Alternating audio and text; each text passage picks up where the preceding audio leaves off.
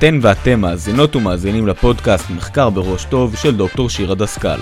הפודקאסט שעוסק בכל מה שקשור למחקר, נותן לחוקרות ולחוקרים כלים ושיטות לפרוץ עם המחקר קדימה ומלמד איך לעשות את המחקר בראש טוב. ברוכים הבאים לפרק נוסף בפודקאסט מחקר בראש טוב, הפודקאסט שעוסק בכל מה שעוזר לצלוח את התהליך של לימודי מחקר, במה שעוזר להתקדם קדימה ולשמור על ה-well-being ועל האנרגיות החיוביות שלנו. אני דוקטור שירה דסקל, והפעם אני שמחה מאוד מאוד לארח את רות יורובסקי לשיחה על קהילות לומדות. היי, רות, מה שלומך ואיזה כיף שאת כאן. גם אני שמחה להיות כאן. אני אספר קצת עלייך. את סיימת את התואר הראשון והשני בהצטיינות בחוג לתולדות האומנות באוניברסיטת חיפה, וכיום את אה, דוקטורנטית במחלקה לאומנויות באוניברסיטת בן גוריון. הגשת כבר את עבודת הדוקטורט. את כבר אחרי תיקוני השופטים, וממש בימים אלה אמורה לקבל את האישור הפורמלי, שזה מאוד מאוד מרגש. ובמקביל את אה, מנהלת את מיזם קודו, שזו קהילה לומדת גדולה ומשמעותית, שייסדה תמר אלמוג, ואני אספר גם שיש לך שלושה כובעים בתחום של קהילות. הראשון הוא ממש חלק מההוויה שלך. את uh, נולדת, גדלת וצמחת בתוך uh, קהילה, ומתוך המקום הזה יצאת גם לחקור קהילות. המחקר שלך עוסק בקהילות, וכבר תקופה שאת uh, חלק מהקהילה הלומדת הזו ומנהלת ומובילה את קהילת קודו, כך שאפשר לומר שקהילות נוגעות כמעט בכל תחום בחיים שלך. ואני אתחיל אולי בזה שנמשיג קהילה מנקודת המבט שלך ותספרי קצת על המקומות האלה שאת מגיעה מהם שקשורים בקהילה ומה זו קהילה בשבילך, איך את תופסת את הדבר הזה שנקרא קהילה. אוקיי, okay. אז קודם כל אני אתחיל בלהגיד, אה, שירה, שאני מאוד מתרגשת להיות כאן. אה, אני הרבה פעמים בקודו ככה רגילה להיות בצד אה, שלך, בצד שמנחה, בצד שמוביל את הדיון, ומצד אחד זה, ומצד שני אני לא רגילה להיות אה, במרכז העניינים ודברים שלא קשורים באמת כאילו לדבר על המחקר שלי, או לדבר על קודו, אלא כאילו לדבר על עצמי בכל הכובעים שלי, אז אני כזה מאוד מתרגשת, וזה לגמרי מחוץ לאזור הנוחות שלי להיות כאן. ואני חושבת שזה גם קשור ל... התחושה הזאת היא גם קשורה לחוויה הזאת של להיות חלק מקהילה, שאתה תמיד חלק מ... ואז המקום הזה של להיות, רגע, אני במרכז הוא לפעמים כזה מוזר לי.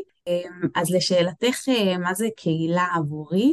קודם כל, אם אני מנסה לשים על זה איזשהו רגש או תחושה, עבורי קהילה זה, זה שייכות. להיות חלק מ... וזה יכול להיות, אה, את יודעת, שייכות בהמון דברים, זה יכול להיות אה, שייכות לאנשים מסוימים, אה, לקבוצה מסוימת, זה יכול להיות שייכות לדברים הרבה יותר גדולים, אני למשל, הרבה בקודו אני מדברת בפוסטים שלי על ה... או מפרסמת את הים, שאני אוהבת מאוד להיות בים, הוא חלק מאוד משמעותי מהחיי היומיום שלי, אז, אז שייכות זה יכול להיות גם שייכות לא רק לקבוצת אנשים, אלא שייכות למשהו גדול ממני, לדוגמה של הטבע או משהו כזה, אז, אז בגדול אני חושבת, אה, עבורי קהילה זה שוב, זה השייכות הזאת. כלומר, שייכות גם לקבוצה של אנשים וגם למקום, או לקשר של קבוצה של אנשים אה, למקום. כן. אז אה, את אה, באמת צמחת מתוך קהילה, ואני אשמח אה, לשמוע קצת ממך על הקהילה הזו שצמחת מתוכה, ואיך הדבר הזה הביא אותך לרצות לחקור את הקשר או את המתח שבין המקום שבו אנחנו אינדיבידואלים לבין המקום שבו אנחנו חלק מקהילה.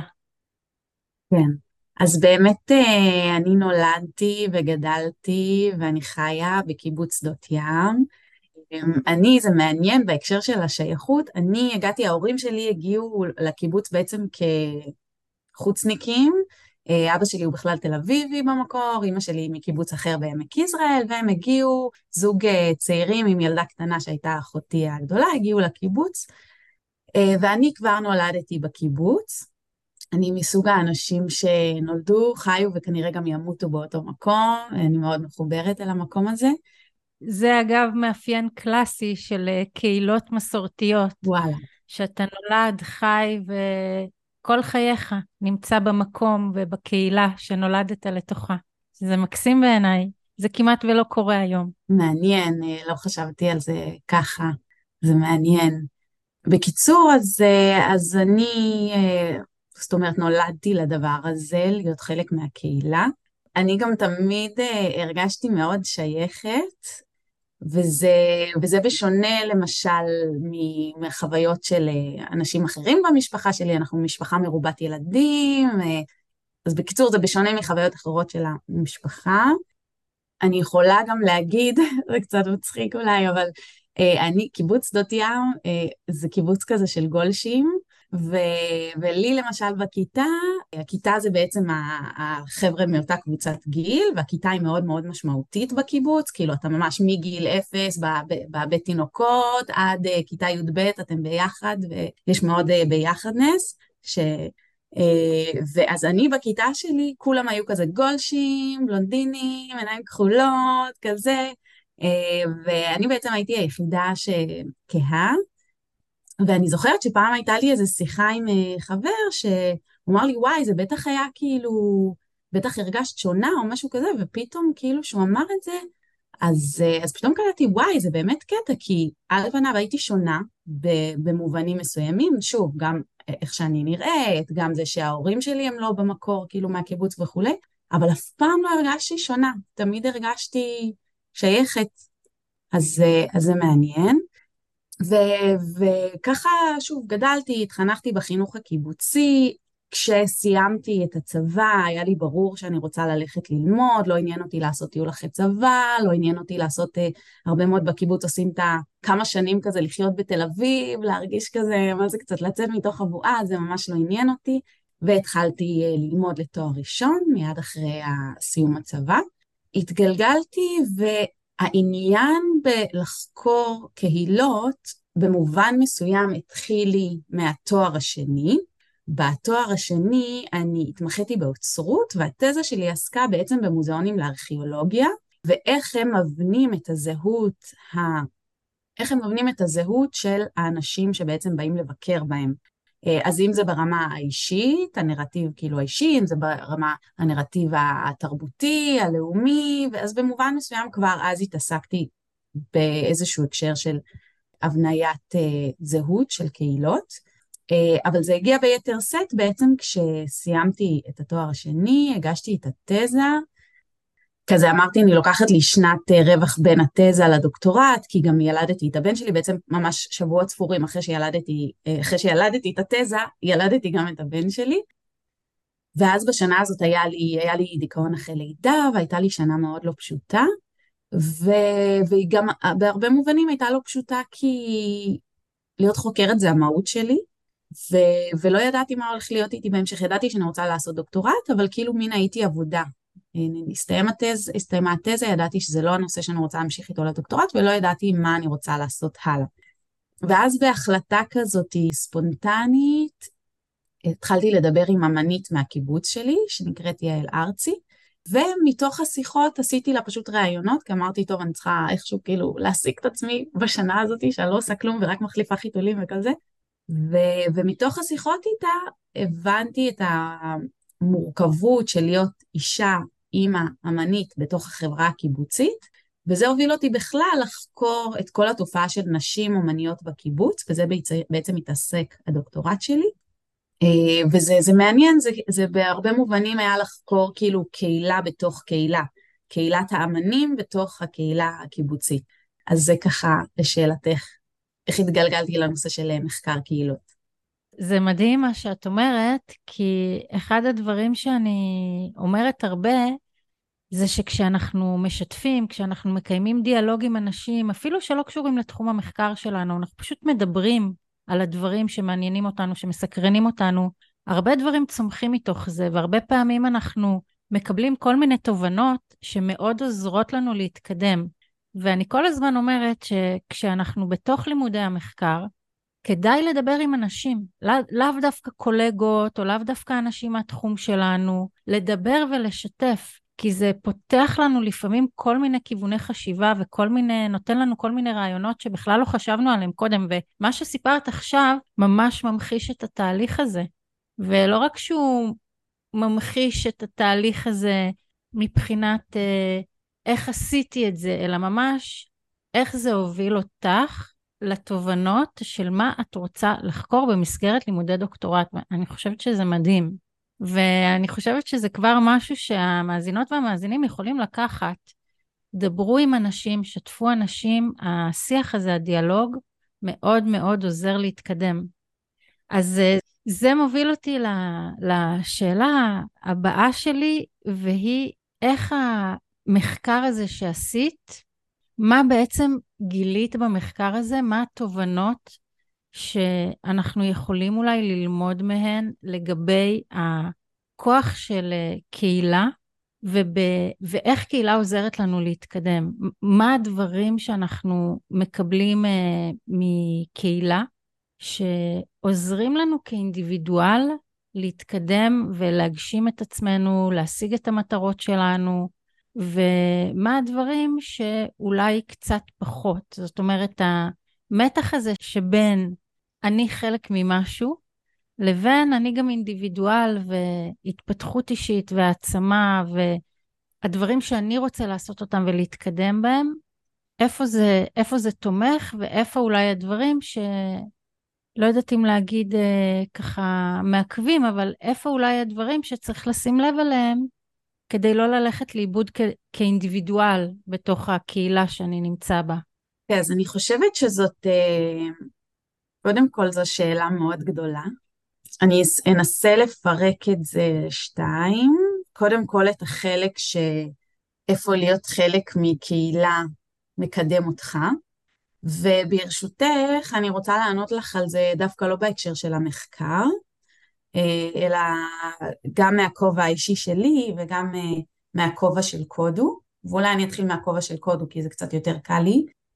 בעצם בקודו, אה, קודו התחילה, המיזם התחיל כמיזם חברתי, באמת כמו שאמרת, מי שהקימה אותו זאת תמר אלמוג, שייסדה אותו בשנת 2017, היא בזמנו עשתה מסלול אה, לתואר שני באוניברסיטה העברית. זה היה בהתחלה מסלול שהוא בלי תזה, והיה לה כן ככה חשוב לקחת את זה לצד המחקרי ולעשות תזה.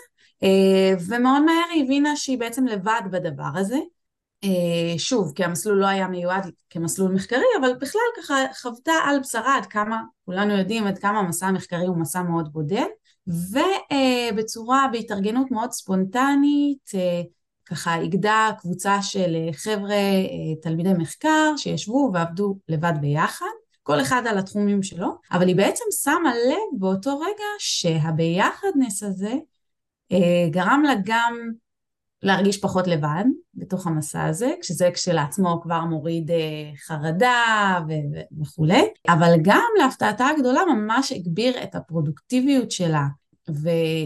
ואז בעצם ככה קודו התחיל, ומאז זה תפס בשדה קוצים, אנחנו היום מקיימים גם אה, אה, מפגשי אה, כתיבה פיזיים כאלה באוניברסיטת תל אביב ובמוסדות במכללות ואוניברסיטאות שמזמינים אותנו וגם מפגשי כתיבה אונליין בעצם יש לנו כל יום משמונה וחצי בבוקר עד 11 בלילה ושישי ושבת כאילו זה ממש קהילות כאלה שהן גם נפגשות באונליין וגם בזום ואני חושבת שהם סליחה, גם באונליין וגם בפיזי, ואני חושבת שמה שבעיקר אנחנו רואות זה שהביחדנס הזה נותן איזשהו כוח.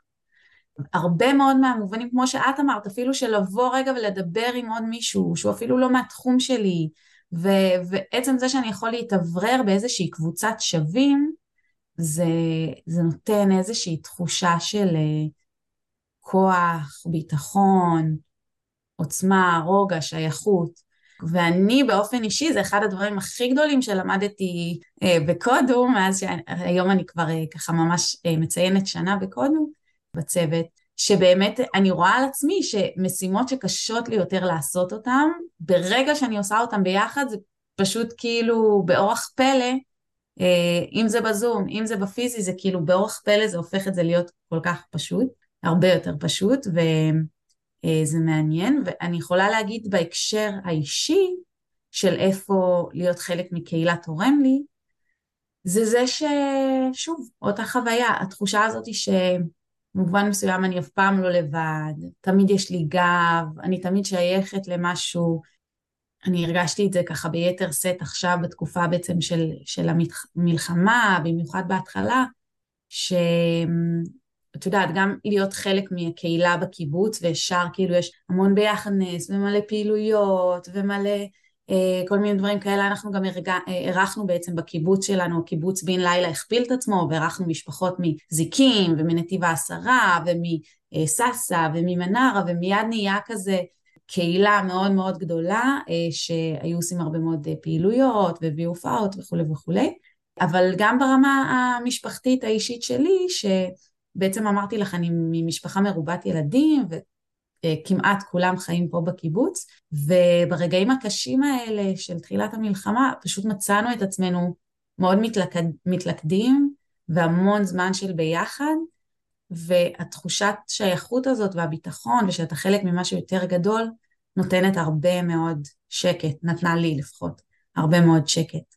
עכשיו, לצד השני, מה ששאלת, אה, איפה זה יכול אה, לעצור, לעכב, אז uh, פה אני אתן דוגמה דווקא, זה כיף לי שאני יכולה לזגזג בכובעים. פה אני אתן דוגמה דווקא כן מההקשר של המחקר שלי באופן אישי, כי כשאני חקרתי אמנים בקיבוץ ואמניות בקיבוץ זה נושא שעלה המון בעצם המתח הזה שבין האינדיבידואל לקולקטיב בכלל בחקר הקיבוץ זה נושא שמאוד מאוד מעסיק כשבעצם אה, האמנים הקיבוציים הם הרגישו את עצמם הרבה מאוד פעמים האחרים בתוך הקהילה הזאת, את יודעת, קהילה שמקדשת עבודה ופרודוקטיביות ועשייה אה, אה, משמעותית של אם אני מדברת על הקיבוצים בראשיתם, כן? של, של הגנה וכיבוש הזה ועבודה בשדות ובחקלאות והמן אפס, כאילו, את יודעת, עוסק ב...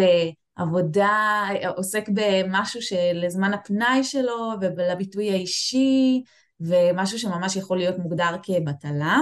ובאמת אה, האמנים הקיבוציים הרבה פעמים הוגדרו על ידי חברי הקיבוץ ודרך אגב מעניין לא על ידי ההנהגה כי דווקא ההנהגה הקיבוצית כן נתנה להם לגיטימציה פשוט כי תפסו אותם בתור מי שיכול ממש לקדם את ערכי, ערכי הקיבוץ גם כלפי פנים וגם כלפי חוץ אבל לעומת עמדת ההנהגה, העמדה שהייתה בשבילים, מה שנקרא, של בין חברי הקיבוץ, הייתה ממש תחושה שהאמנים הם אה, פרזיטים ובטלנים, אז באמת היה את המתח הגדול הזה.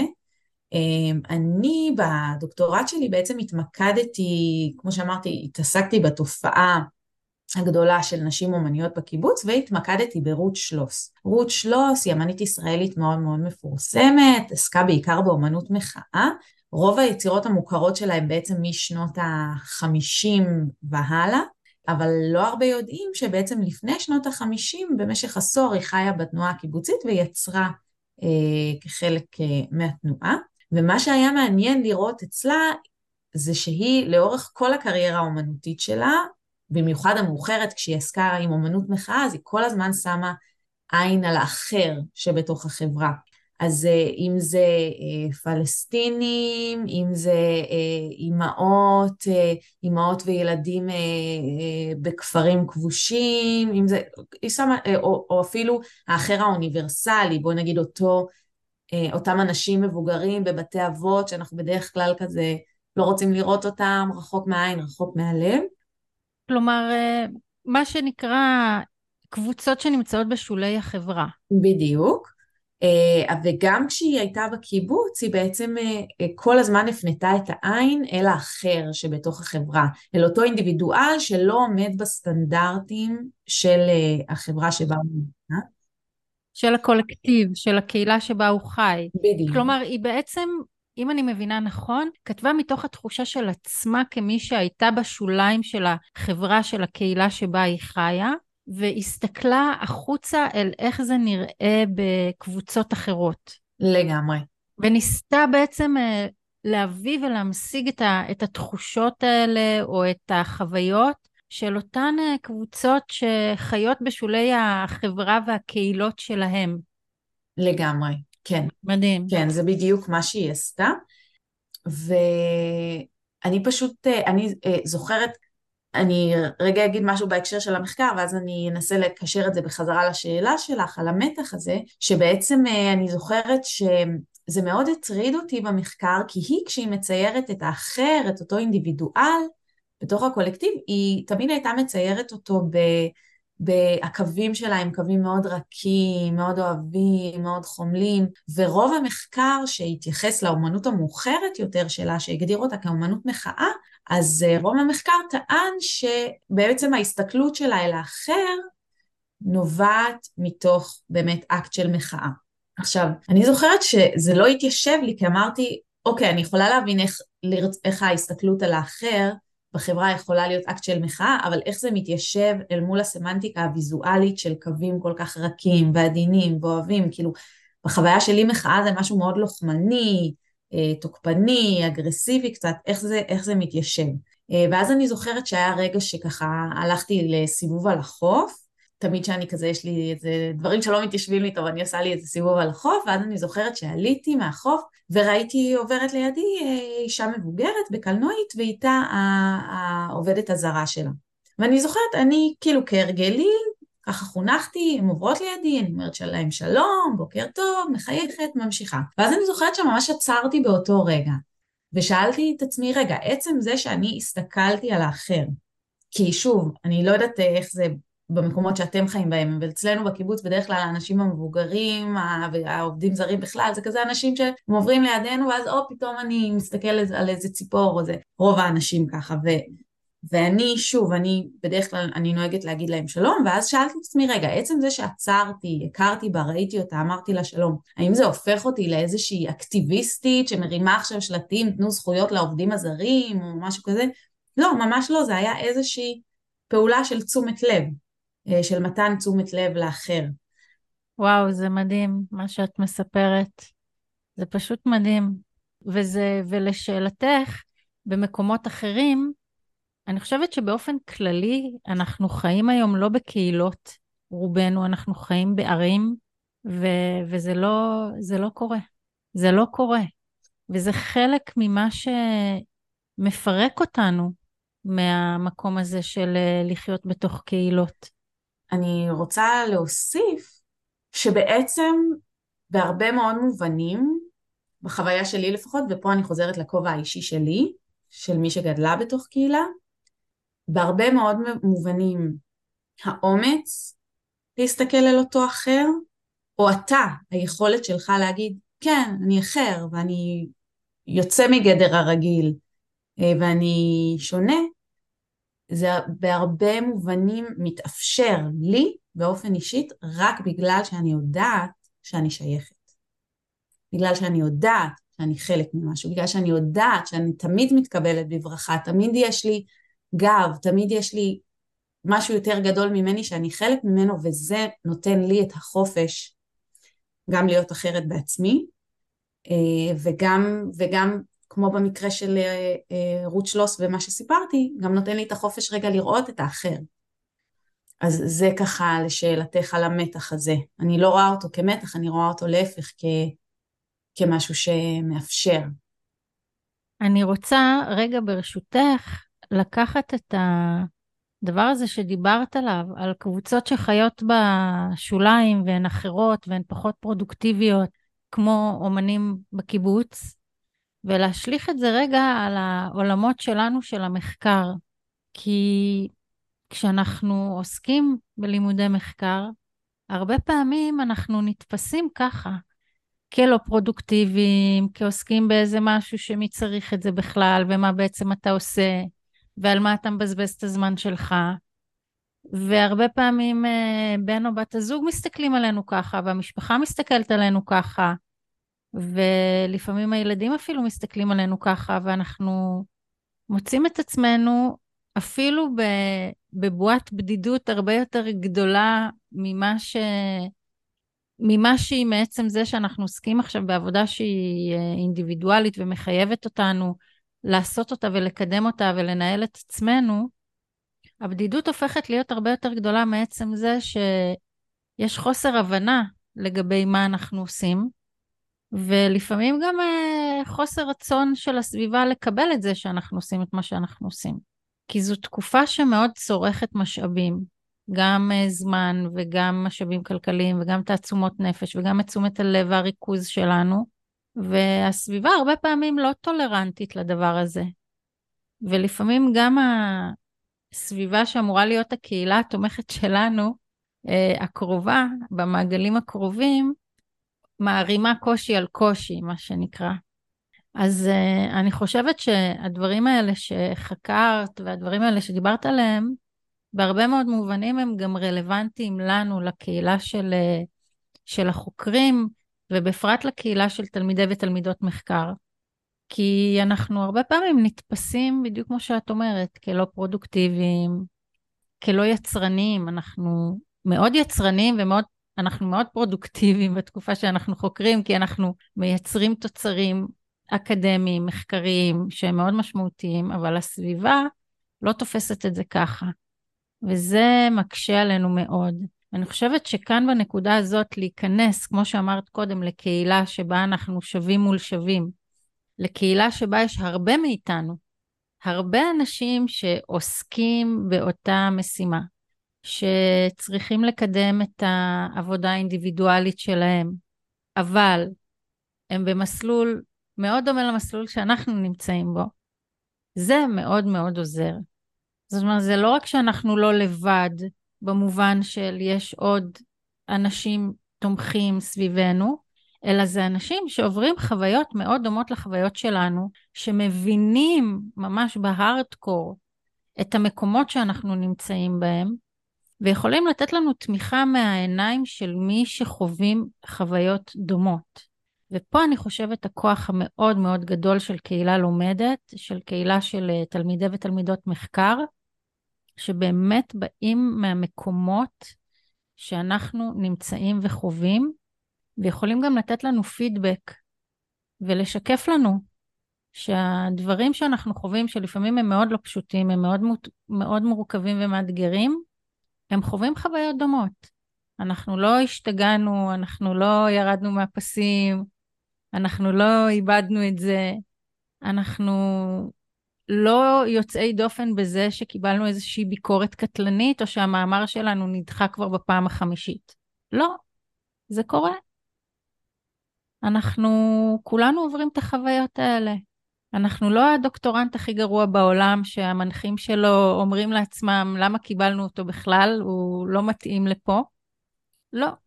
כולם חווים בצורה כזו או אחרת את החוויות האלה בדרך הזו של אה, לימודי מחקר. וזה מאוד מאוד עוזר לדעת שלא רק אתה בחוויות האלה, ולא רק אתה מקבל ביקורת מאוד קשה לעיכול, ולא רק אתה מתקשה בלפצח את דברים שקשורים לעבודת המחקר שלך. עצם זה שאתה מבין שזה לא רק אתה, אתה כבר יוצא מההלקאה העצמית הזו של uh, מה קורה לי, מה עובר עליי, אני uh, מאכזב את המנחים שלי, אני לא בסדר, אני, אני לא מתאים למסלול הזה. כל ההלקאה העצמית הזו, זה עוזר מאוד להשתחרר ממנה. כן, אני חושבת ש... אה, בנוסף לזה, זה מאוד מעניין מה שאת אומרת, אה, ובנוסף להמשיך את הקו הזה של ההלקאה העצמית ושל האשמה, ומה שדיברת מקודם, שהרבה פעמים אה, בגלל שאנחנו לא כאילו יצרניים כביכול בטווח הקצר, או לא עושים משהו, תחושה הזאת של חוסר משמעות בכלל של כל מה שאנחנו עושים, ובמיוחד עכשיו בתקופה של המלחמה, זה כל כך, כל כך, אנחנו רואים את זה בקוד, גם בקבוצת פייסבוק שלנו של חוקרים ביחד, שזה קולות שעולים כל הזמן, וגם ב... בקוד אונליין, במפגשים הפיזיים וגם במפ... אה, סליחה, גם במפגשי אונליין ובמפגשים הפיזיים וגם בליוויים אחד על אחד שלנו, ליווי אקדמי וקוד הזה עולה כל כך הרבה, התחושה הזאת של כאילו מה בכלל המשמעות של כל זה בתוך ימים כאלה, אני, ואני חושבת שזו חוויה שיש אותה, כמו שאת אומרת, יומיומית בתור תלמיד מחקר, אבל בתקופות קיצון, כמו עכשיו, זה עוד יותר בולט. וזו נקודה מאוד מעניינת, רק עכשיו שדיברת על זה חשבתי תוך כדי, אני בעצם בימים אלה עוברת אה, חלק מההכשרה שלי בקוד הוא בעצם להיות קודה, שקודה זה בעצם אה, מלווה אישית אחד על אחד שהיא בעצם עוזרת לך להתקיים בפרויקט הזה של הדוקטורט, זה ליווי שהוא ככה אה, ארוך טווח והוא גם, הוא בעצם כולל גם פגישות, פגישות אונליין אחת לשבוע וגם כאילו מעקב איפה אתה אל מול הפרויקט שלך, זה ממש מישהי שהולכת איתך יד ביד. אז אני עוברת את ההכשרה הזאת עכשיו, ו, ובמפגש, באחד המפגשים האחרונים של הקורס, בעצם דיברנו על זה שהמצב היום של האקדמיה הוא, בה, הוא בהרבה פעמים אפילו עוד יותר מגביר את החוויה הזאת של האשמה ושל המשמעות, כי בכלל אתה אומר, את יודעת, אני נכנס לאיזשהו מסע כל כך ארוך ומפרך וזה, ואף אחד לא מבטיח לי שגם בסוף יקרה משהו, כאילו שבסוף אני אקבל תקן, שבסוף אני, כאילו, זה, זה, זה אפילו עוד יותר מגביר את התחושות האלה, והאם זה בכלל שווה לי, האם יש לזה בכלל תועלת, והאם כל הסבל הזה הוא בכלל, כאילו, יש לו משמעות. אז שוב, גם ברמה האישית וגם ברמה של, כן, באמת המחקר, כאילו, אוקיי, ברגע שאני אסיים ואגיש, אף אחד לא יקרא את זה, אני זוכרת שאיזה דוקטורנט אחד פעם אמר לי, הוא היה כזה מאוד uh, סוער וזה, והוא אמר, ובכלל, למה אני עושה את זה? גם ככה אף אחד בסוף לא יקרא את זה. ובחוויה שלי, אני חייבת להגיד שעבורי, וזה, שוב, זאת רק אני, אני אמרתי לעצמי לאורך כל הדרך, שעבורי המסע הדוקטורט, כמו שהוא מושא שאני חוקרת בעצם את מושא המחקר שלי, אז בהרבה מובנים הוא גם מסע לחקר העצמי. זאת אומרת, כמו שאני חקרתי את רות שלוס, באותו זמן אני חקרתי בעצם את רות יורובסקי, את האני, ובאמת לאורך הדרך הייתה לי החוויה הזאת שכל מה שעברתי לאורך המסע הזה, ואני עוד עוברת, זה מאמת אותי בתוך דברים שלי עם עצמי, ותכף אני אתן דוגמאות, דוגמאות, וזה פשוט הופך אותי להיות בן אדם, אה, לא אעז ואומר טוב יותר, אבל בן אדם אה, אחר. לצורך העניין, אני אתן דוגמה, ש... ואני חושבת שהרבה חוקרים יכולים ל... ל... להזדהות, שבעצם במהלך המסע המחקרי, במיוחד של הדוקטורט, אנחנו לומדים לפתח איזושהי שפה מאוד מאוד ביקורתית. אפשר לקחת את זה לכיוון של ביקורתית שיפוטית, ואפשר גם לקחת את זה אה, שפה של בעצם מטילה ספק בכל מה שבא מולנו. ומצד, ו, וזאת פשוט השפה האקדמית, זה מה שזה, מצד אחד זה יכול, זה יכול מאוד לערער בעין, אה, כי אני ישר באופן אישי לקחתי את זה גם לכל האספקטים השונים בחיים שלי, התחלתי פשוט להטיל ספק בארבע שנות הדוקטורט שלי, התחלתי להטיל ספק בכל החיים שלי. מהדברים הכי קטנים עד לדברים הכי גדולים. אז זו הייתה תקופה של ערעור מאוד גדול, אני למשל במהלך הדוקטורט עברתי אה, גירושים של אחרי אה, עשר שנות זוגיות, אז זה דוגמה אחת של איזשהו ערעור והטלת ספק בקיים. אז מצד אחד זה מאוד מערער, מצד שני אני יודעת להגיד היום אחרי זה שהערעור הזה היה הכרחי בשביל להגיע למקום הרבה יותר מדויק בחיים שלי. אז הנה לדוגמה, אה, כשאני ככה פוגשת דוקטורנטים מיואשים וכולי, אז אני אומרת שכן, שזה נכון, זה מסע שהוא קשה ומסע שלפעמים אתה בכלל לא רואה את המטרה שלו, אבל אם נשים לנגד עינינו רגע שהמטרה היא בעצם בכלל ההתפתחות האישית שלי בעולם הזה, אז זה אולי יכול לתת קצת נחמה בתוך כל הקושי של המסע הזה. אני תמיד אומרת שדוקטורט זה גם מסע של אה, התפתחות אישית, ואתה אף פעם לא יוצא מהמסע הזה, לא רק שאתה לא יוצא כמו שנכנסת אליו, שזה ברור, אבל אתה גם לא יכול לצפות. לפעמים אתה חושב שאתה תיכנס ואתה תצא משהו מסוים בצד השני, וכשאתה יוצא בצד השני אתה מגלה שקרו דברים שבכלל לא, לא יכולת לצפות אותם. וזה לגמרי, אני לגמרי מסכימה עם מה שאת אומרת, זה לגמרי מסע של התפתחות אישית, ואנחנו לומדים המון על עצמנו, אנחנו מפתחים הרבה מאוד מיומנויות בדרך, וזה חלק מהיופי.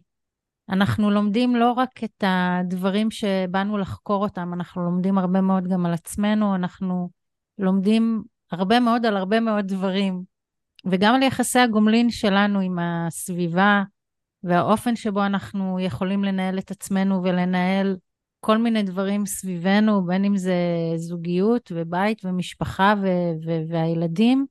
ואני חושבת שהמסע הזה נותן לנו הרבה הרבה מאוד כלים לחיים, ואני באופן אישי מאוד ממליצה לכל מי שיכולה או יכול לעשות את המסע הזה, כי זה באמת מעצים ונותן לנו הרבה הרבה מאוד uh, כלים וערך אחר כך לחיים.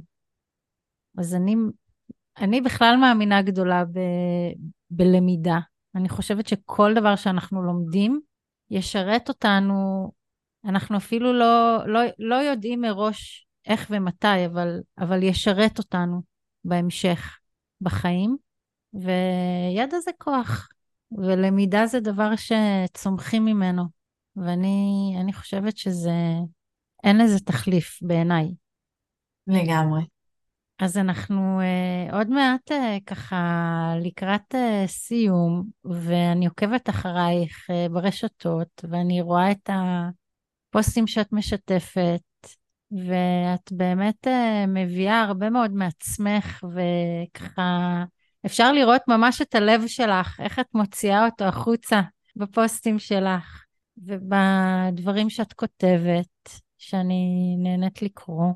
וככה לקראת uh, סיום, אם יש לך תובנות או איזושהי עצה או טיפ למי שנמצא במסע הזה, לבאמת מה אפשר, מה כדאי לעשות בהיבטים של uh, הצטרפות לקהילה לומדת, מה אפשר לתרום שעוזר לנו גם לקבל בתוך קהילה כזו. כי תמיד בקהילה אנחנו גם נותנים וגם מקבלים. ומה בעינייך אולי הדבר המרכזי שככה יכול לעזור לנו יותר לשגשג ולפרוח כאינדיבידואלים בתוך, uh, בתוך קהילה לומדת, כתלמידי ותלמידות מחקר? אז אני באמת חושבת שהשלב הראשון וזה כמו שאמרת על הפוסטים שלי, ותודה ככה על מה שאמרת, מחמם את הלב. אני מרגע שנכנסתי לקהילה, וזאת חוויה שלי שמה, הדרך שלי, כאילו, אה, שאני חושבת שהדבר הראשון לעשות הוא just to put yourself out there. כאילו,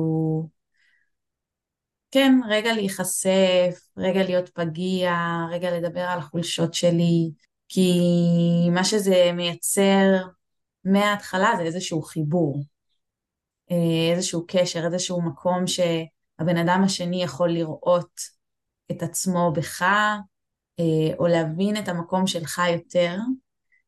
כי אתה שואל את עצמך, איך אני יכול להיות חלק? מה בכלל אה, מחבר ביני לבינם? אני מרגיש שכל מה שאני עובר, כמו שאת אמרת, כל מה שאני עובר זה בכלל מנת חלקי, ואני לבד בסירה הזאת, והסירה הזאת שוקעת, וזה... אז, אה, אז אה, עצם זה שאתה קודם כל putting yourself out there ומשתף, וזה חייב להיות קודם כל מעצמך, כאילו אתה לא יכול לצפות ש, שמישהו יעזור לך במשהו שאתה בכלל לא אומר שאתה צריך בו עזרה.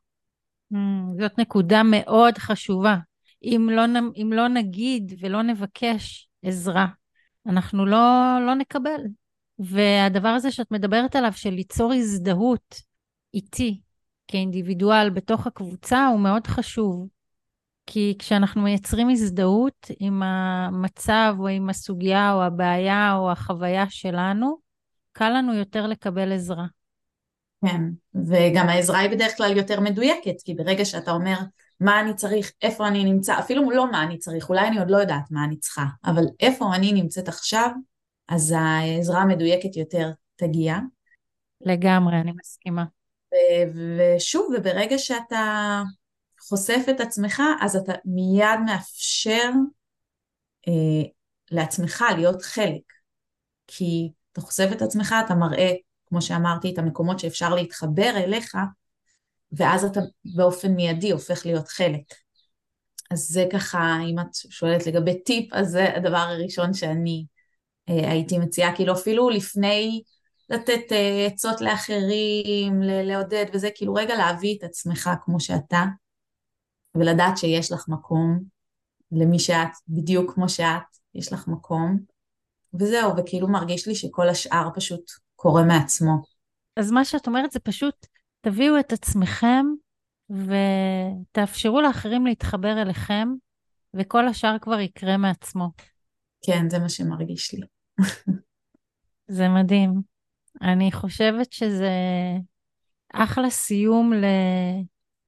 לפרק על קהילות ועל קהילות לומדות, ועל איך קהילות לומדות אה, יכולות לעזור לנו להתקדם ולשגשג. והפרק הקודם שעסק ב... בפודקאסט, שעסק באיך לבנות קהילה לומדת, דיבר בדיוק על, ה... על הדבר הזה, של uh, המפגש, הדבר החדש הזה שאנחנו יוצרים במפגש עם אנשים, והעיקרון של ההדדיות, ואיך אנחנו עוזרים אחד לשני לעשות משימה, שהיא משימה משותפת, ואני חושבת שזה באמת מאוד מאוד עוזר כשאנחנו נכנסים פנימה לתוך הקהילה הזו ולהיות חלק מלקדם משימה שהיא מאוד מאוד אינדיבידואלית, אבל לעשות את זה יחד, כי כולנו בתוך המשימה האינדיבידואלית הזו. ואמרת דבר שהוא אה, מדהים בעיניי ובאמת אה, נותן איזושהי שיטה או איזושהי עצה שהיא מאוד מאוד פרקטית. תיכנסו לתוך הקהילה ותביאו את עצמכם, וכל השאר כבר יקרה מעצמו. ואני חושבת שזה סיום וסיכום אה, ככה מאוד טובים לכל מה שדיברנו, ואני רוצה אה, מאוד מאוד מאוד להודות לך שהתארחת בפודקאסט, רות יורובסקי, ושהבאת את ה... ממש שמת את עצמך, הבאת את עצמך ואת העשייה שלך, וזה היה אה, מאוד מאוד אה, מעניין. ואני חושבת שזה גם יהיה מאוד מאוד מועיל למאזינות ולמאזינים, אז תודה. תודה לך, תודה.